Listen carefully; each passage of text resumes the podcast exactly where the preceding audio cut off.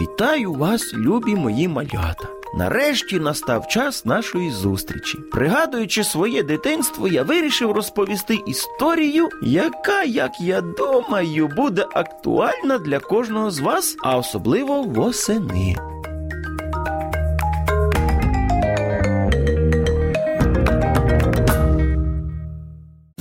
Отож, слухайте, була осінь. Пройшов нещодавно такий сильний дощ. Миколка допомагав щось там мамі на кухні. Як тут чує, Миколко! Миколка вмить побіг до дверей. О, привіт! Виходь гратись! На вулиці так класно, виходь! Зараз почекайте, я тільки в мами відпрошусь. Він не був впевнений, що мама його відпустить, але все ж вирішив спитати. Мамочко, можна мені піти на вулицю і погратися? Краще посидь вдома, а то тільки на дощ закінчився. Але я ж дуже хочу погратися з друзями на вулиці. Подивись, їх мами відпустили. А я б хотіла, щоб ти мені вдома трішки допоміг. Тим паче в тебе порвалися резинові чоботи. А якщо ти будеш грати в кросівках, то можеш захворіти. Я ж знаю, як ви граєте. Ну, матусю, я буду не так, як завжди гратися. Ти тільки відпусти, а потім я тобі допоможу все, що треба. Ех, що ж з тобою поробиш? Біжи, тільки не бігай по калюжам, а то можеш захворіти. Дякую, дякую, люблю тебе. На радощах Миколка побіг перевдягатися, а мама вже за мить почула, як за ним зачинилися двері. Ну нарешті. Відпустила мама? Так, відпустила, побігли гратися. Хлопчики спочатку гралися машинками, потім ганяли на великах, і тут одному хлопчику прийшла ідея. А давайте будемо грати, хто перестрибне ось ту велику калюжу. А давай. Запросто. І хлопчики почали гратися. Миколка вже й не згадував, що обіцяв мамі. А через те, що калюжа була великою, то не раз стрибав саме в неї. Коли хлопчики награлися і збиралися вже розходитися по домівках, Миколка зрозумів, що в нього в чоботях повно води.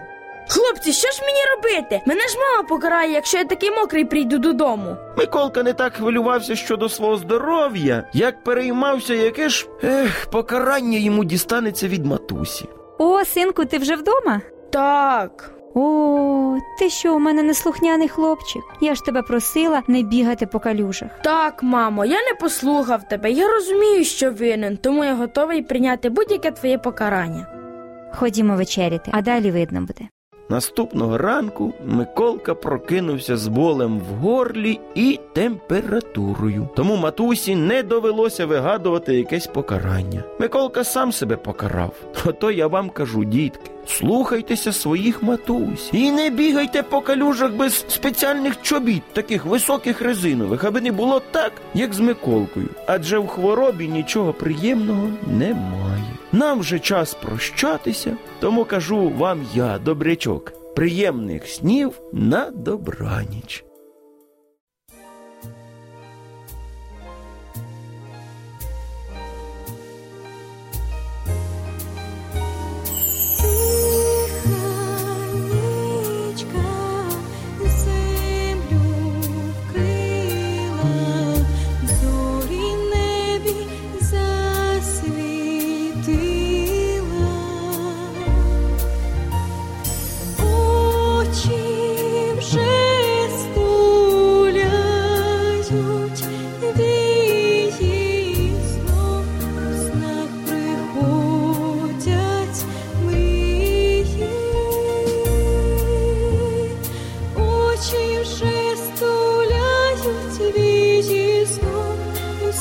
Ангелах приходит.